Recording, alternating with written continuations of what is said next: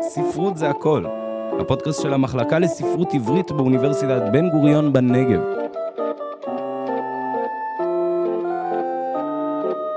וזה גם שפע במובן הזה שהכל הוא חומר.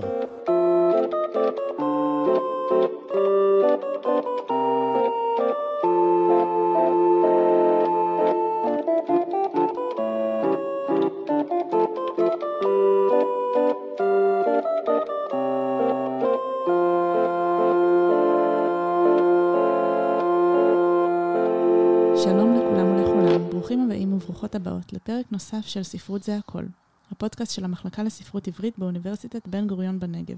בפודקאסט שלנו אנחנו משוחחות עם אנשים ונשים מעולם הספרות ממגוון היבטים, מחקר, יצירה, עריכה והוראה. אני מעיין רפה. ואני תמר סתר. אנחנו שמחות לארח היום את אלכס בן ארי. בן ארי הוא משורר, עורך, מתרגם ויוצר אומנות חזותית. הוא פרסם שישה ספרי שירה. זכה בציון לשבח בפסטיבל המשוררים במטולה ובפרס הליקון על שם רמי דיצני.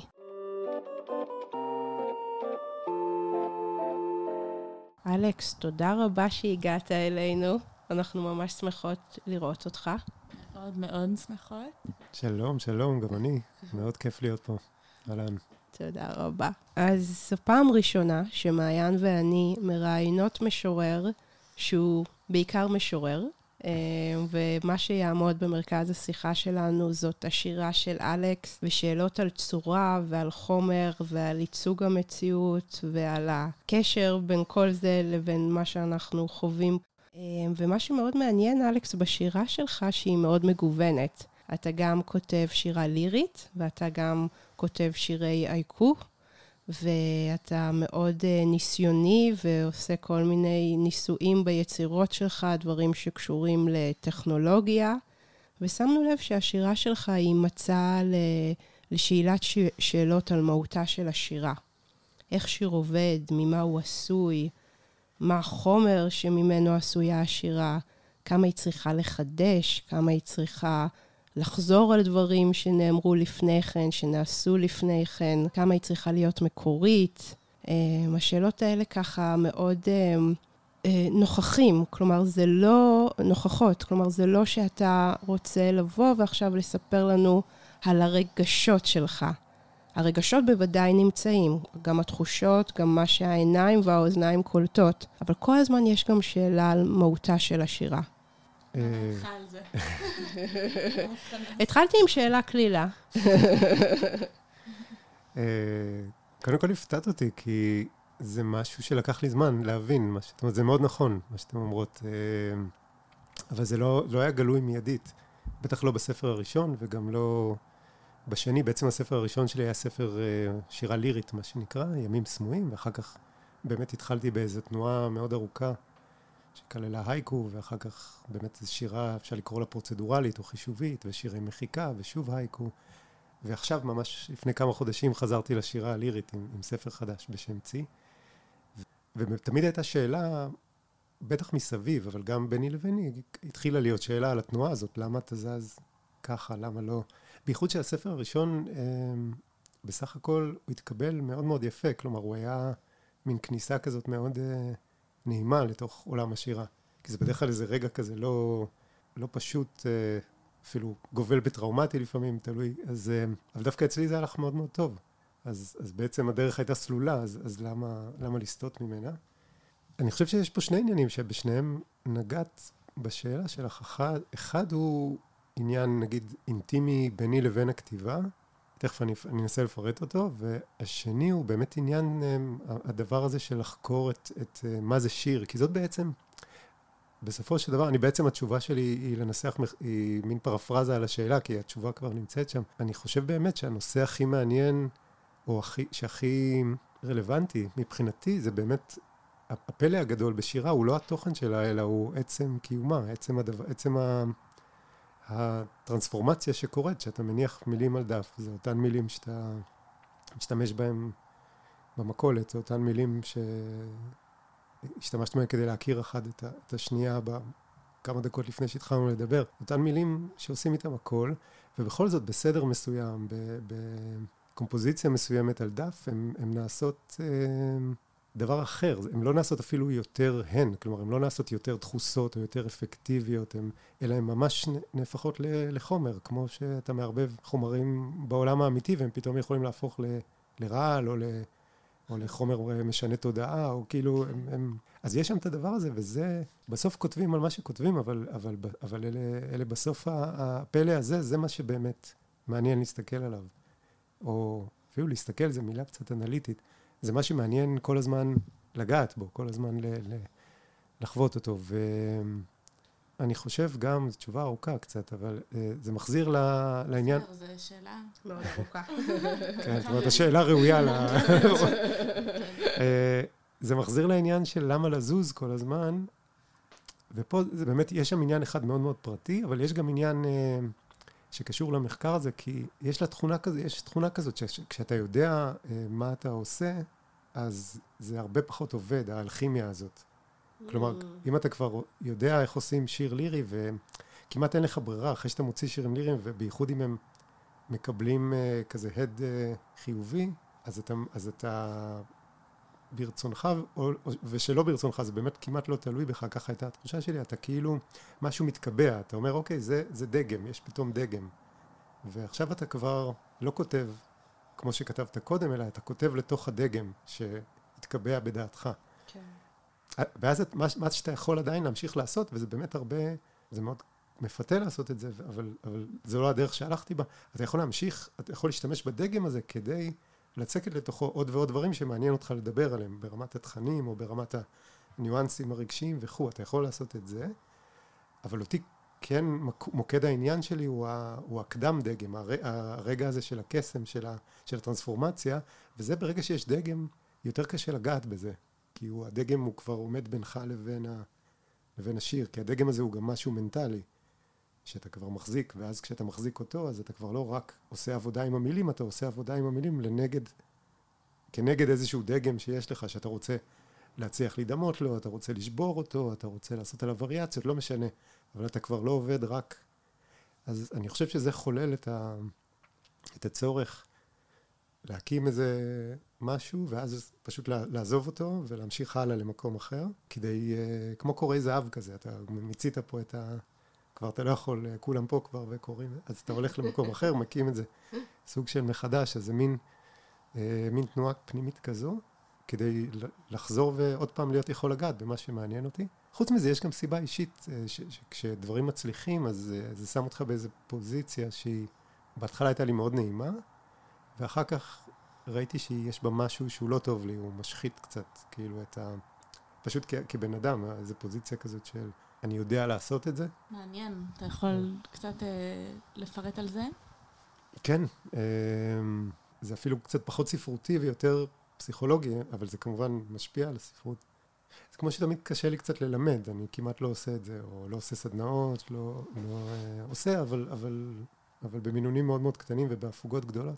כי להסתובב בעולם כאילו בפוזיציה הזאת, שאתה יודע משהו, אז, אז, אז אתה, זה, זה קצת כמו כזה סוס עם אה, סחי אה, עיניים כאלה, אתה, אתה לא, אתה, מאוד קשה ל, לראות את מה שאתה לא יודע כשאתה בפוזיציה של יודע.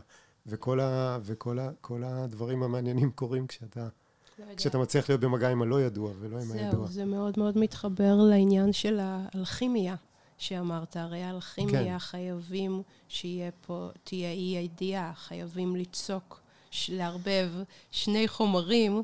ולא לדעת מה יהיה החומר השלישי שייווצר מהם. וזה, אני יכולה להגיד לך שככה, מבחינתי, מה שגרם לי להתאהב ביצירה שלך, זה התקווה 69, שזה ספר שבו לקחת, ספר שירה, לקחת את התקווה, את ההמנון, ובעצם עשית עליו וריאציה שלקחת את שמות העצם בו, וכל שיר אה, שמת את שם העצם הבא מהמילון. ואחר כך יש התכתבות עם נשות האקדמיה, שאני מצאתי את עצמי פשוט מתפקעת מצחוק.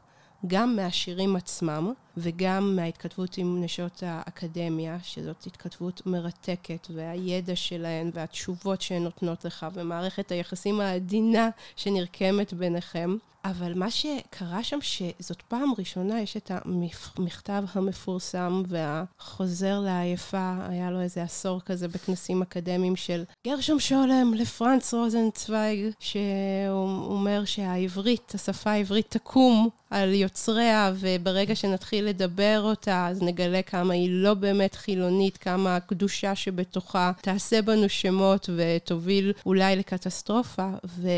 תמיד ככה הקשבתי לזה, ויכולתי להבין את זה באיזושהי רמה שכלית, אבל כשקראתי את התקווה 69, ממש הרגשתי שיש פה ישות שאין לך שליטה עליה, שהיא יוצרת שירים ממגנטים, וזה לא אתה, זה הרעיון שלך, וכל הכבוד. אבל קורה פה משהו כל כך גדול. אולי רגע תעביר לי את הספר, אני אתן דוגמה באופן ממש אקראי, שיבינו את, ה, את גודל השעה, את ה... ממש... סתם, פתחתי באופן אקראי למדי, עמוד 47. התרומה. לא, סליחה, התרמה. כל עוד בלעת פנימה, נוקשות יזמן הומיה, ולפוטוגרפיות מחזק קדימה. אליפות לצ'לסטה צופיה. עוד לא עבדה תרמתנו. התרמה בת שפיויות אלפיים. להיות עינון חופשי באתנוגרפייתנו. אתנוגרפיית צ'לסטה בירושלים. קריאה מושלמת. תמר מאוד נהנתה מההכנה לרעיון. ככה נראיתי כשקראתי את הספר הזה, וזה צחוק שיש פה גם בהלה. אולי נסביר. אני חושבת שבגלל ש, שבאמת אה, לא סתם השאלה הראשונה הייתה כל כך מורכבת, יש פה ממש מעבר בין ז'אנרים שעל כל אחד מהם אפשר לדבר המון. אז אה, אולי אני אגיד משפט ואתה תפרט, כאילו גם על שזה בעצם חלק מהשירה היותר פרוצדורלית או מושגית, שזה שלב מאוחר יותר, התחלת בלירי, עברת להייקו, ואז לסוג הזה של השירה, ושהרעיון הוא אה, ל, ל, ל, ליצור מתוך איזשהו כלל אה, שאתה קובע לעצמך. במקרה הזה תוכל לפרט מה היה הכלל. ואולי תספר על זה קצת, כי רק על זה אני חושבת שאפשר לעשות כמה פרקים. וכן, וזה אכן יצא מאוד מאוד חזק, ואפילו ממש מצחיק. כמו שתמר אה, הגדירה וזיהתה מאוד בדיוק וברגישות וחוכמה. כן, זה היה מאוד כיף לשמוע את הקריאה הזאת. היה כל כך כיף לצחוק, להיות ביחד בתוך זה. וזה גם מאוד נכון, העניין של הבהלה, אני גם חוויתי אותו, תכף אולי נגיע לזה. אה, אבל קודם באמת הפרוצדורה, כן, זו שירה מושגית אה, בהגדרה הכללית, וכמו אמנות מושגית בעצם, זה, זה עבודה שמונחית על ידי איזשהו קונספט שאתה מחליט עליו מראש, ואחר כך אתה מבצע אותו. כמו באומנות מושגית אה, מכל הסוגים, הביצוע הוא ביצוע אפשרי אחד, אפשר לבצע אותו בעוד דרכים ולייצר תוצרים חשוב, אחרים, אבל התוצרים הם חשובים, אבל הם לא, הם חלק בלתי נפרד מהם, זה הקונספט עצמו, הם לא חשובים רק כשלעצמם. הפרוצדורה היא מאוד מאוד פשוטה. אה, כך אמרתי לעצמי, כש, כשאמרתי לעצמי בוא נעשה את זה, חשבתי שזה ייקח שבוע, בסוף זה לקח שנתיים. לעשות את הספר, אבל הפרוצדורה היא באמת פשוטה, זה לקחת את התקווה, לקחת את כל שמות העצם, יש עשרה, בשיר הראשון להחליף כל שם עצם, בשם העצם הבא אחריו מאותו מין באבן שושן, במילון, בחרתי מילון גם, זה חלק מה, מהקונספט. אה, בשיר השני להחליף אותו בשני שמות עצם שבאים, כאילו, בשמות העצם שבאים שני מקומות אחריו במילון, השיר השלישי שלושה מקומות וכן הלאה. עד השיר ה-67, אה, שזה מה שתכננתי לעשות בהתחלה, כי זו הייתה שנת ה-67 לעצמאות uh, ישראל. זה היה נראה לי ששם זה מקום טוב לעצור. כאמור, חשבתי שזה ייקח שבוע, לקח שנתיים, אז בסוף זה היה תקווה 69, הייתי צריך להוסיף עוד שני. ומאז כל uh, שנה בעצם אני מוסיף עוד אחד ביום העצמאות, מפרסם אותו בבלוג שלי. נראה, אולי כשנגיע לשנת המאה של המדינה נעשה מהדורה חגיגית ומורחבת. אז, אז זה, זה מבחינה טכנית, זאת הפרוצדורה. ואחר כך אולי אני אגיד משהו על המוטיבציה, זאת אומרת, על, על בדיעבד מה המוטיבציות. זה התחיל באמת מאיזה רגע מבהיל, שבו לא הצלחתי לקרוא את ההמנון. באופן שבו אני קורא שירה. זאת אומרת, אה, זה התחיל ביום עצמאות, הזמינו אותי לאיזה אירוע, רציתי להתחיל בקריאת ההמנון, זה היה נראה לי מין אה, דבר לעשות, מדויק אז, ולקרוא אותו ולדבר עליו קצת כ- כעל טקסט, כעל שיר, ולא הצלחתי לעשות את זה, ראיתי שהוא אטום לי מבחינת היכולת שלי להגיע איתו לאיזו אינטימיות טקסטואלית, בגלל כל ההקשרים שלו, ו- והמטענים שיש כלפיו וכו'. אז אמרתי, בוא, שאני צריך איזה דרך לפרק אותו, איזושהי דרך, איזשהו חריץ, ליצור איזה בקע כדי להיכנס ולהצליח לקרוא אותו. וכך נולד הרעיון. באותו אירוע עשיתי שניים כאלה, שני התקוואים קטנים כאלה. ואז הבנתי שזה גם לא, לא מה שאני צריך, בגלל שכשאתה עושה שבירה אחת או שתיים, אז זה, אז זה מרגיש כאילו אתה יוצא נגד ההמנון, כאילו אתה מנסה. וזה לא מה שרציתי לעשות, להפך, רציתי להתקרב, רציתי ליצור אינטימיות. ואז הגעתי לדבר הזה של השיבוש הרצוף, כאילו עוד שיבוש ועוד שיבוש ועוד שיבוש. אני חושב שיש איזו נקודה קריטית אחרי חמישה, שישה, עשרה, חמישה עשר, שאתה כבר לא בתודעה של אני משבש עכשיו את התקווה, אלא אתה בתודעה של אני קורא שוב ושוב את התקווה, ואני אני לאט לאט נחשף. בעצם מה שקורה שם הרי, אני גם כותב את זה שם, ב, יש איזה שניים, שלושה עמודים בספר שמדברים על הפרוצדורה, אז בעצם יש את השלד של התקווה, שהוא מין שלד שנשאר, המבנה, המבנה של השורות, התחביר, הרי רק שמות העצם מתחלפים.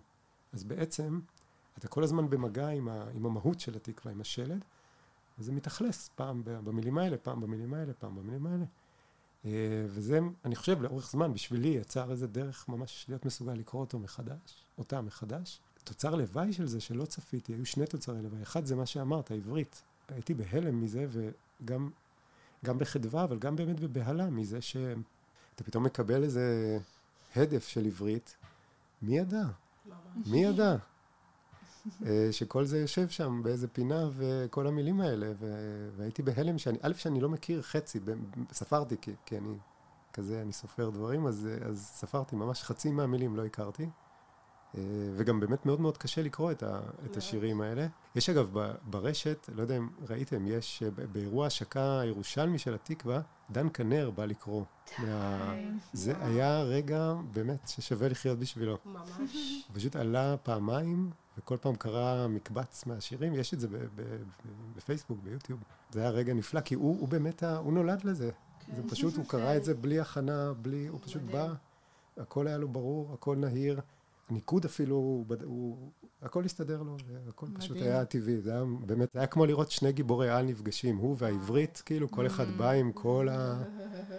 עם כל גדולתו, ויש פגישה, וזה היה נפלא, באמת, כן, רגע מדהים. כן, תמר תיארה את החוויה שלה, שפשוט אה, גם צחוק, גם פליאה וגם אה, בהלה, כאילו, של אה, הדבר הזה פשוט חי, והוא... השפה, והוא אינסופי ואין לנו שליטה בו. מה הביא אותך, כאילו, לשירה המושגית, הפרוצדורלית? כאילו, למה שירה פרוצדורלית? מה היא נותנת בעיניך? כאילו, שנייה לפני שאנחנו מעמיקות כן. בשאלות פילוסופיות יותר על האני ושירה פרוצדורלית והעיכוב ולירי, אז רגע שנייה קרקע, אם בא לך לספר טיפה. קודם כל זה חלק מהתנועה שתיארתי קודם, של, אה, של החיפוש של מה עושים עם מילים ואיפה האלכימיה קורית. אז יש לזה היבט נסיבתי, אני כאילו סקרן וקורא וזה, ובאיזשהו רגע נחשפתי לאופציה הזו של שירה, אני אפילו זוכר איפה זה היה, אני חושב פעם ראשונה נתקלתי בזה דרך פשוט קורס שעשיתי ב Coursera, שאני, שהוא מאוד מומלץ, הוא נקרא ModPo. לא יודע, מכירים? זה Modern American Poetry. קורס נפלא שממש הולך מאמילי דיקנסון ועד uh, שירה עכשווית, ויש בו כמה וכמה פרקים שמוקדשים לשירה מושגית. ו... קונספטואלית, ושם הכרתי אה, הרבה עבודות כאלה, כי, כי זה מאוד מפותח בארצות הברית ובכלל באירופה גם. Uh, and it blew my mind, כאילו נחשפתי לכל מיני עבודות, uh, נגיד של קנת גולדסמית, שהוא משורר יח, יחסית הכי מוכר מה, באמריקה מהסוגה הזו. אז קודם כל זו נהייתה אופציה, כמו שהייקו באיזשהו שלב פשוט נהייתה אופציה. אז זה רק היה עניין של זמן עד שמשהו יציג את עצמו, אני חושב, עד שמשהו יציג את עצמו כאיזה רעיון או איזה משהו, כדי להתחיל לכתוב לתוכה. נותן, מה הרגשת שזה, שהאופציה הזאת נותנת לך שלא היה קודם, mm-hmm. שההייקו לא נתן, שהשירה הלירית לא נתנה? כאילו, למה דווקא כן. זה? למרות שזה קשה להגיד למה משהו ספציפי תופס דווקא, אבל בכל זאת... אפשר להגיד את זה לפחות שני דברים, בטח יש יותר ואולי יותר עמוקים אפילו, אבל, אבל יש שני דברים שאני כן יכול להגיד על זה. אחד, זה משהו שכן יש בהייקו, אבל יש משהו, יש, זה הרבה יותר מוקצן בסוג השירה הזה, זה המקום, היכולת הזאת לזוז בתוך טקסט, בלי שאתה צריך לעבור דרך האני שלך קודם. בשירה לירית זאת אופציה אפשרית, אבל דורשת התפתלות, דורשת איזה, דורשת איזה היערכות. אתה לא, קשה לכתוב שיר לירי שאתה לא נוכח בו. בהייקו זה יותר פשוט, זה, זה כאילו הצורה מאוד מזמינה את זה, אבל, אבל יש לו היבטים צורניים אחרים ש... ש זאת אומרת, אפשר לעשות את זה בהייקו, אבל מה שעוד מציעה, היה מאוד מפתה בשירה מושגית, זאת היכולת לעבוד עם כמויות עצומות של טקסט, או לעשות מהלכים מאוד מאוד גדולים, כאילו לש, לשהות, בעין ובט', כן? כאילו לשהות בתוך טקסט, זה, זה תנועה כזאת שלא הכרתי קודם. מחשבית קצת. קצת מחשבית, אה, במובן של לחשוב במסות ולעבד מסות, אבל קצת ילדותית גם, ילדית, נכון. כאילו במובן שיש לך איזה שדה ואתה פשוט רץ בתוכו, איזה כיף זה. זה משהו שבהייקו כמובן, זה מין, זו תנועה קצת הפוכה, כאילו, אתה עושה טקסטים מאוד מאוד קטנים וקצרים, ובשירה לירית זה גם, הכל מדוד, ו... אתה, אתה, התנועה היא כאילו לנקז, ל, ל, לעשות משפך, וכאילו להדק, וזה, ובשורה, ב, בשירה כזאת היא כאילו מסתכלת, היא בכלל המבט שלה על טקסט ועל העולם הוא אחר, הוא לא משהו שצריך ללטש אותו וככה, וצריך ללטש את הרעיון, צריך לבוא מאוד חד ובוהק שם, אבל, אבל יש כל כך הרבה, אתה, אתה פשוט יכול, זה, זה, אפשר לקחת דימוי של לשהות בתוך שדה, אפשר לקחת דימוי של בריכת כדורים, אתה כאילו יש איזה שפע. אה, שהוא מסחרר וכל כך כיף ל... ו- וזה גם שפע במובן הזה שהכל הוא חומר, שזה גם משהו שעשה לי shift בתודעה. למשל ההוראות של ווייז. נכון, בשירה למשל. של אלן הדס באנתולוגיה שערכת. נכון, באנתולוגיה שערכתי יש פרק שלם שמוקדש לסוג השירה הזה, ו... נכון. ופשוט הכל נהיה חומר, אז במובן הזה זה גם משיק לאומנות חזותית ולאומנות אה, אה, פלסטית, אבל פשוט הכל, כל מה שמסביבך, אנחנו מוצפים בטקסט, בייחוד מאז שיש אינטרנט. גם לפני, אבל... אה, וזה תחושות אה, מסחררות, שפשוט, איך אפשר לא לעשות שירה מושגית? זאת השאלה שלא ברורה לי. אה, כן. מרתק, תשובה מאוד מעניינת, ו- ואני חושבת שהמקום שה- שהתחלת בו, על האני, זה ממש משהו שדיברנו עליו, שהתכוננו לראיון, שזה קו מחבר שאנחנו מרגישות שאנחנו קוראות את השירה שלך, וגם האמת, זה גם מתחבר לפרויקט של הקאברים. שדיברנו עליו, שיש פרויקט מוזיקלי שיזמת ב-2012, נכון? אני אפילו לא זוכר את השנה, אבל משהו כזה. להיטס. להיטס, כן. אה, שלקחת כל מיני להיטים משנות ה-80 וה-90, מאוד מאוד מוכרים, וחיברת אה, להקות ואומנים ישראלים בתוך הופעה שהייתה בצוותא, נכון? הייתה בלוונטין 7. בלוונטין. אה, ובעצם אה, הפקת מין אה, ביצועים, לפעמים בעברית, לפעמים לא בעברית, לפעמים עם תרגום, לא תרגום, מתוך שאלה, מתוך השאלה של מה זה קאבר. עוד פעם נסתכל מבחוץ עליה. אמרת משהו מאוד יפה, שקאבר, גרסת כיסוי, טוב, זה בעצם גרסת גילוי, שמוציאים איזשהו אלמנט מרכזי, שמזוהה עם השיר ושקצת משתלט גם, אז לקדמת הבמה מגיעים אלמנטים סמויים יותר, אבל שהיו שם.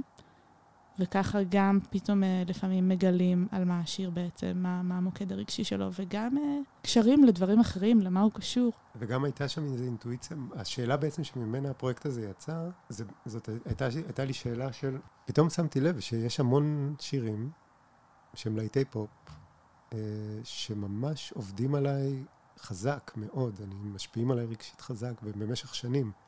ואז עצמי, רגע, זה נדיר, אפילו בטקסטים שנחשבים יותר uh, גבוהים, שירה וכו'. זה לא דבר, uh, לא שאין, יש כאלה, אבל זה לא דבר של מה בכך, שטקסט שמלווה אותך 20 שנה ומפעיל אותך כל פעם שאתה שומע אותו וזה. אז מרגע, אבל אז מה, מה, מה זה, איך, למה זה ככה? אז כמובן שיש את עניין המוזיקה, והוא מאוד מאוד חשוב, אבל החלטתי כניסוי מחשבתי שאני אתייחס לטקסטים האלה ברצינות, ברצינות מוחלטת. וחלק מהעניין היה לתרגם אותם, רציתי לעשות מהם קריאה קרובה, ו- ו- ואז כתבתי, בעצם התוצר הראשון היה מאמר שכתבתי, שבו אני עושה קריאה קרובה לטקסטים האלה, כמו שקוראים זך, או את האודיסאה, או עם כל המשקל ועם כל הזה, ו- ואמרתי לעצמי, בוא נשען עליהם רגע עם כל כובד המשקל, ונראה מה קורה, האם הם מתרסקים, האם הם מתפוגגים, וראיתי שלא, שהם באמת, יש בהם משהו, או לפחות אולי השליתי את עצמי, אולי לא, אבל, אבל יש במאמר ממש את, ה, את, את המסקנות, את התוצאות, את הקריאה הקרובה. אז שכנעתי את עצמי שזה כך, ואז כבר היו תרגומים, תרגמתי ככה שאפשר לשיר ממש על המשקל והכל, ואז אפשר היה להתמסר לפנטזיה שהפכה למציאות לתדהמתי, של באמת להביא אומנים ממש טובים ולבצע את הביצועים האלה, את ממש התרגומים. טובים, וביצועים מדהימים. כן, יצא, זה ממש היה פרויקט, אה, כל כך אהבתי אותו, כן. נהנינו. זה היה. חלק שנהנינו מאוד מההכנה לראיון. לא כמו. מהתקווה 69, אבל זה גם היה סבבה. בסדר, כזה. בדיעבד, אה, עכשיו שאני חושב על זה, אז בעצם עשיתי ספר שלם שהוא גרסאות כיסוי, ש, אה, שזה מים מים, שזה ספר נכון. אתה בעצם לא- רוצה לספר? לדעתי לא ראיתם אותו, כי לא, הוא אבל לא, לא מכירים קיים. אותו. אבל אתה יכול לספר שזה. זה גם רעיון שלם. אני אעביר לכם אותו רגע שתראו. הבאתי לכם ל... אני לא ראיתי אותו, אבל קראתי שהוא גם, קראתי, כאילו חלקים ממנו ב, מתוך ביקורות, וקראתי שהוא מאוד יפה. ואני שמחה לראות את זה בעיניים. כן, הוא פשוט עשוי ביד, אז יש מעט מאוד עותקים, זה נעשה בדפוס בית אה, של ננה אריאל ואורי יואלי. מדהים. זה בעצם ספר של שירי מחיקה, אז במובן הזה הוא קאבר, אה, כמו שתיארת קודם, שאתה מוחק. הוא בעצם גרסה של ימים סמויים, של של הספר הראשון הראשון. שלך, לירי. וכל, שירה לירית. והוא ממש שיר מול שיר, ימים סמויים אה, אחד לאחד, וליד כל שיר יש גרסה מחוקה שלו, כלומר, שיר שמחקתי בו, לקחתי את השיר מימים סמויים, מחקתי מילים שלמות, והשארתי שיר חדש, שהוא בעצם גרסה, אפשר לחשוב עליו בעצם כגרסת קאבר. אתה חייב להקריא משהו מפה. במובן הזה ש, ש, שכל הד- הדבר המעניין שקורה זה היחס בינו לבין השיר המקורי, מה פתאום, מה תופס פתאום את החזית, אה, ומה מה, מה יוצא מהשיר המקורי הלאה. וזה מספר גם סיפור של אה, הספר הראשון יצא בזמן מסוים, ו- ודברים השתנו. נכון? וזה פתאום, אה, מה נשאר מה, מהשיר הראשון? מה מראש אולי היה שם, בדיוק כמו בקאבר, כאילו, מה מראש היה שם חבוי אחרי שאתה מוציא משהו. מהותי? אתה... כן. מה הפריע? מה הפריע לראות? מה היה... הרבה פעמים זה הדברים נכון. היפים שמפריעים, גם גיליתי שם. נכון, ואנחנו ממש נשמח אם אתה תקריא משהו מפה, כאילו את הגרסה הישנה Hmm. ואת הגרסה שנשארה במים מים. אוקיי, אז אני אקח רגע לדפדף בו. בטח. אז אני אקרא, אני, אני התלבטתי פה בין שניים, אבל uh, אני אקח איזה סיכון קל ונקרא שיר שהוא טיפה, טיפונת יותר ארוך, מורכב משלושה חלקים. Uh, הוא מתוך uh, שער בימים סמויים שמוקדש למשוררת אלישבע גרינבאום, לזכרה, היא נפטרה צעירה, וזה שיר שנקרא שלוש פגישות. זה נקרא קודם את המקור, והוא מורכב משלושה חלקים, ואז את המחיקה. שלוש פגישות. אחת, תולעת ספרים. חנות בתל אביב, אני רק אה, עושה הערות שוליים. אחת, תולעת ספרים, מקרה. ישבה בשולחן צדדי, עדויה ניירות ושצף. דולקת אחר עבודה שנתאחרה. מילים ספורות, חצי ממהרות, חלפו בינינו. נושאות על גבן, כמו נמלים, דברים גדולים מכפי שניתן להאמין. שתיים, נזקקתי. באה. ישבה מולי על הספה, קרובה, בורקת, עיניה קרו בינינו מנהרה דרכה הזדחלו אסיריי, מכלאם אל מרחביה. שלוש. גג בניין ביפו, מסיבה, שם לראשונה ראיתיה. נעשיתי כמי שאין לו עבר, והיא כמי שיש בידה רק הווה. כל הערב טינינו דברים, התחפשנו. הייתי דג גמיש, גאה. היא הייתה גם ים, גם רשת. זה שלוש פגישות. אה, הגרסה המחוקה נקראת רק פגישות. אחת, בשולחן צדדי, דברים גדולים. שתיים, הספה, מנהרה, אל מרחביה. שלוש, רק כל הערב.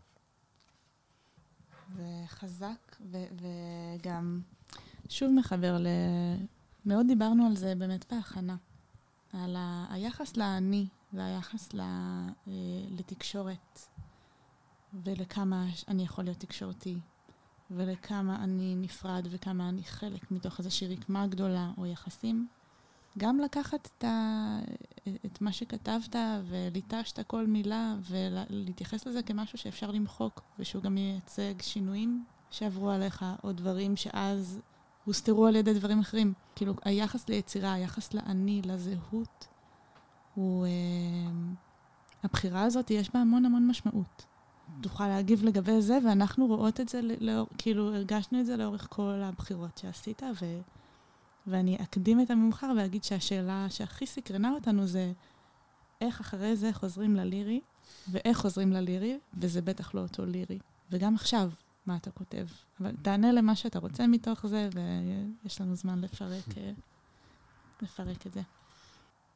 אני מתקשה לענות כי זה פשוט נכון מה שאת אומרת. זה, זה באמת, אה, זה, זה, זה אפילו לא שאלה, זה באמת מצב הדברים, כפי שאני מבין אותו, קצת חוזר למה שאמרתי בהתחלה, הפרויקט הוא לא, הוא לא צבירה בכתיבה.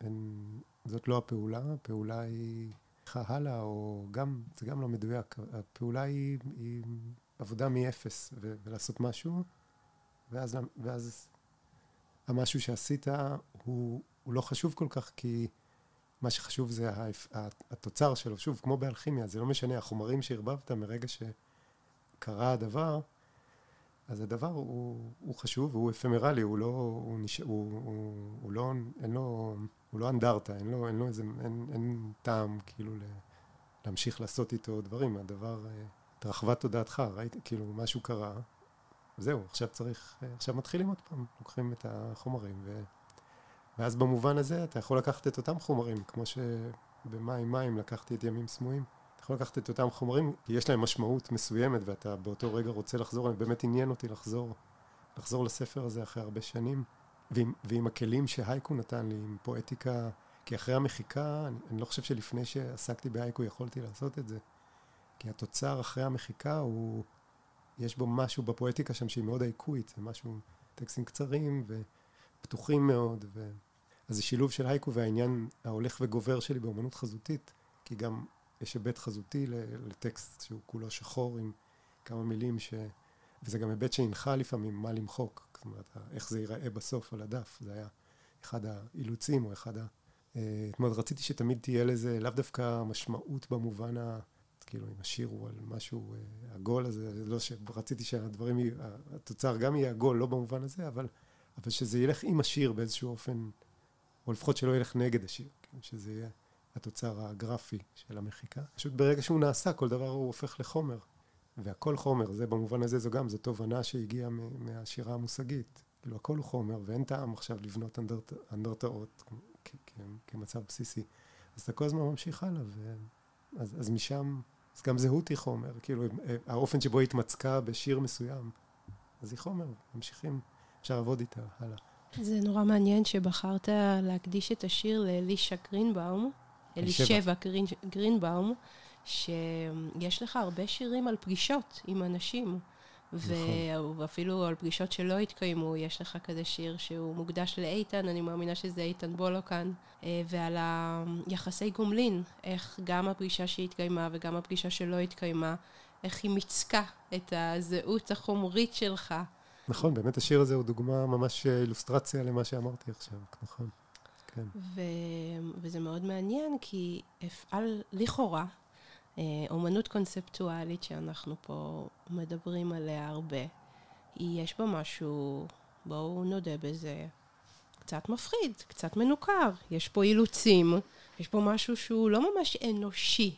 בתוך היצירה שלך יש גם uh, המון אנושיות, uh, במובן שאני תופסת אנושיות של ה... היחסי גומלין בין בני אדם, ש...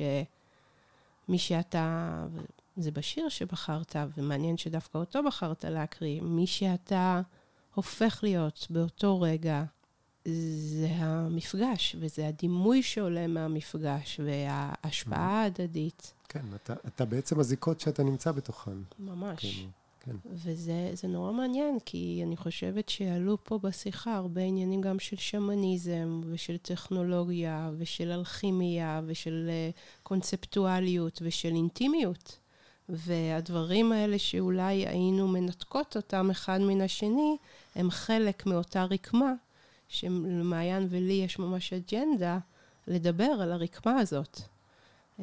להראות איך היא קיימת, ואני חושבת שאתה גם מתמטיקאי, מהנדס. ב... אני, בהכשרה שלי אני מתמטיקה ומדעי המחשב, אני עובד בתור מתכנת, נגיד.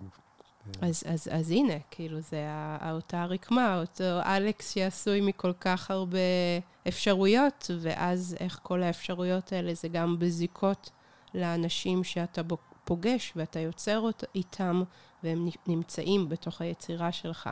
כן, זה, זה כל כך נכון. הרי רקמה זה בעצם, אפשר להשתמש בה כמילה חלופית למה שקראתי קודם על כימיה, כי התנועה היא כל הזמן חזרה לתוך הרקמה הזאת. ובתוך הרקמה הזאת זה בדיוק הדבר הזה שקורה, שזה כבר לא, it's not about you, אלא אתה, אתה פשוט בתוך מערכת של זיקות. אה, אפילו להגיד מערכת של זיקות זה, זה טיפה כזה בדיד, אבל, אבל, אבל בסדר, זה, יש איזה גבול לעובי של המילים, אבל... אבל אתה בתוך, אז זה כל הזמן תנועה פנימה לשם, ו, וכדי לזוז לשם אתה, אתה לא יכול להיות, אה, זו תנועה הפוכה מלבנות עכשיו אה, ארמונות, אה, אחוזות. בדיוק, בדיוק, זו תנועה הפוכה גם. צריך להישאר קל. תנועה הפוכה מניכור חברתי, תנועה הפוכה משסעים חברתיים, תנועה הפוכה מהפרד ומשול. אם אנחנו נחבר את זה למה שכל כך מעניין אותנו, לקשר בין הספרות לחברה שיוצרת אותה. תנועה נכון. הפוכה לדברים אה, לא מור... לדברים קוטביים, כן, כן. אחוזות זה גם, גם נכון. רעיון זה סוג של אחוזה, או כאילו נכון. סוג של אה, טירה, כי, כי אתה רוצה להגן עליו, ואתה כאילו חושב שהכל, אה, שהוא יותר חשוב מדברים אחרים, וכאילו כל, ואנחנו מוקפים בזה עכשיו מאוד מאוד חזק, ב, ב, זה בדיוק, זאת אומרת, מה שקורה עכשיו, סביבנו הוא בדיוק זה. חומות וגבולות ו... מלאכותיים ו... וחוסר היכולת לעשות אינטגרציה בעיקר, זה מאוד מאוד קשה, שאתה לא יכול לראות את כל ההיבטים של המצב בבת אחת. אתה לא יכול גם להסתכל על מה קורה בעזה, וגם להסתכל על מה קורה כאן, וגם להסתכל על העתיד. אנחנו ממש דיברנו זה, ואמרנו כאילו ש... זאת לא רקמה. שיכול להיות, נכון, ממש דיברנו ואמרנו שיכול להיות שלכתוב עכשיו הייקו על המצב זה מעשה נגיד הכי חתרני שיכול להיות, משהו שלא שם את האדם במרכז בכלל, שמסתכל על הסיטואציה כ... כ... כ... כרחבה, כלא פרט אחד בתוכה.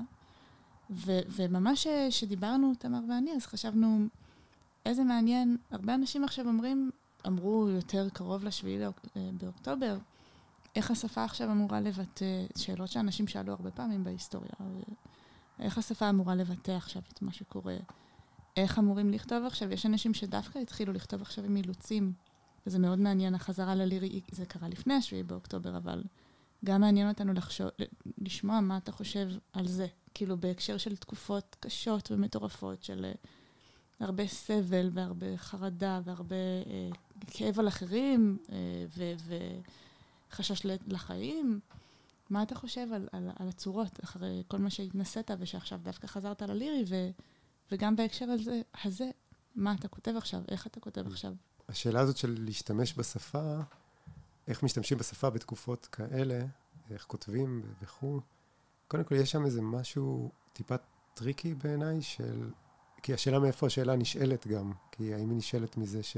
זאת אומרת, למה צריך, כאילו, קודם כל, האם היא מניחה שצריך, כי לא, לא בכל רגע צריך, כי התנועה הזאת של אני צריך עכשיו לכתוב על זה, היא גם איזה, יש בה משהו כזה של, אולי זו מילה קצת חזקה, רציתי להגיד אדנותי, אבל או מנכס, או כאילו, לא, לא צריך, אה, כלומר, יש דחף טבעי לכתוב, אבל אין איזו דחיפות מיוחדת, למה, למה צריך לכתוב דווקא עכשיו על מה שקורה עכשיו.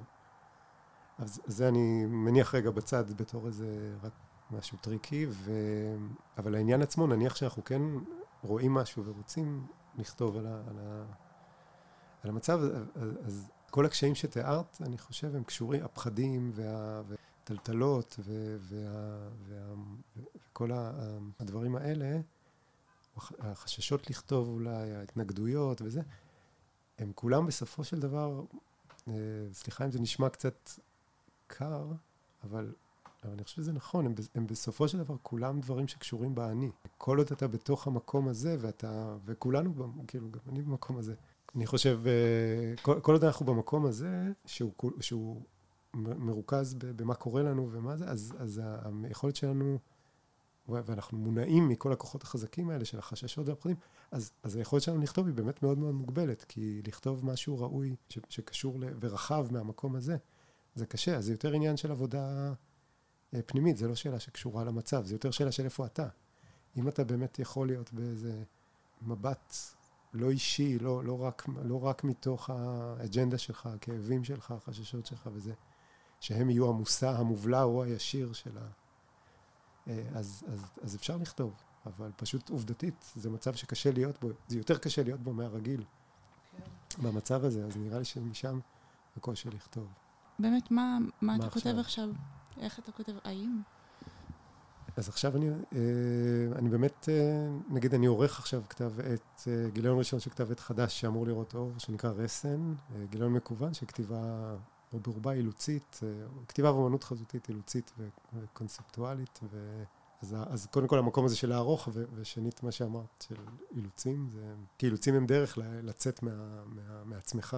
וגם עשיתי עבודה עם, עם קבוצת תיאטרון רות כנר אה, בשבועות האחרונים, וזה היה ממש ממש אה, דבר בעיתו, במובן הזה שזה בדיוק עבודה, אתם מכירות כן. את הקבוצה? אז הן ממש עושות את העבודה הזאת של טקסט, הן יודעות לעבוד עם טקסט כחומר ולעשות איתו פלאים מבחינת ווקאלית ו, ולהקשיב לו ולעבוד איתו וללוש אותו ו, ועשינו יחד איזושהי עבודה שבה, זה כמה ערבים כאלה שבהם עשינו אה, עבודה עם טקסטים קיימים, ו- ו- ו- ומשם נכנסנו לתוך המצב, כאילו עבודה שהייתה קשורה לכאן ועכשיו, אז זה מה ש... בעיקר מה שאני עושה. אז אנחנו ממש נמצאות בסיום, אז אני רוצה להקריא שיר אחרון שמאוד אהבנו, מעיין ואני, מספר השירים האחרון של חצי, ולפני זה גם להגיד לך שהעניין הזה של לצאת מהאני, יש אה, פילוסוף ופסיכולוג שכבר נפטר, ואני מאוד אוהבת אותו, שקוראים לו ג'יימס הילמן, ויש ראיון איתו ביוטיוב, והוא אמר שאנחנו נצטרך ללמוד הרבה מהמצב שהשחורים היו בו בארצות הברית, מהמצב של העבדות, שמה מה בעצם גרם להם להמשיך לחיות? כאילו, כשאת נולדת להיות אה, עבדית, אה, להיות אה, משרתת, ואת יודעת שהילדים שלך ייוולדו למצב כזה, אז מה, כאילו, מה, מה, איך אפשר להמשיך ככה? ואז הוא אומר, זה, אנחנו נצטרך ללמוד מהם איך הם התייחסו ליופי. מה היה היופי, המשמעות של היופי בחיים שלהם. ומאוד חשבתי על זה בהקשר של האני שלך, של הלצאת מהאני. עדיין יש את האני שמתבונן ביופי, אבל זה לא האני כמו שאנחנו מורגלות לדבר עליו ולחשוב, האני החושש, האני המפחד, האני החרד, האני הדואב. וזה הדבר הזה שאני אפילו מעיזה לקרוא לו אה, דרך לצאת מטראומה. כן, ומעבדות. ומעבדות בחשיבה. Mm. איך, ופה הקשר כל, כל כך מעניין בין אה, יצירה להחלמה. והשיר האחרון שאנחנו רוצות להקריא זה מצי, שיר אה, בילדותי. בילדותי לא ידעתי להתלונן על בדידותי. שרוע במיטה, שיחקתי ששבש עם עצמי, והרכבתי תוכניות לימודים אישיות, מאנציקלופדיות ישנות. דיברתי ברכות אל חפצים, בראתי מעשים וימים. נלחמתי בביתות ברוסלי, בארנבון צמר כתום, שסרגה לי סבתי, שאהבתה בחגים ובשבתות חיממה את קירות התא. מילאתי מאות שאלוני בחן את עצמך, וריכזתי את התוצאות בטבלאות גדולות שניתן לגעור עליהן. את ספרי החמישייה האהובים קראתי שוב ושוב, וסיכמתי את מספר הפעמים שכל שם הופיע, כדי לדעת מי מהגיבורים היה האהוב ביותר על הסופרת. אלה היו ימים שאימתם לא נודע. אש שתוקה, צרפה הכל. מן הפנים פנימה. הדברים שנותרו על תילם עומדים ספורים ומרוחקים זה מזה, כלבני חציר בשדה רחב. אז אני חושבת שכל מה שדיברנו עליו נמצא. הספירה, המושגים. משחקיות, סקרנות. הבדידות שנדרשת כדי ליצור, השעתה קדימה בשדות הילדות. כן, כאילו, זה מתאר משהו שהשת, שהשתנה, אבל גם שלא השתנה. ממש. שמסתכלים על הדרך. ממש. אז תודה רבה לך, אלכס. תודה רבה רבה. תודה. ממש היה לי נעים לדבר איתכם מאוד. גם תודה. לנו. גם לנו.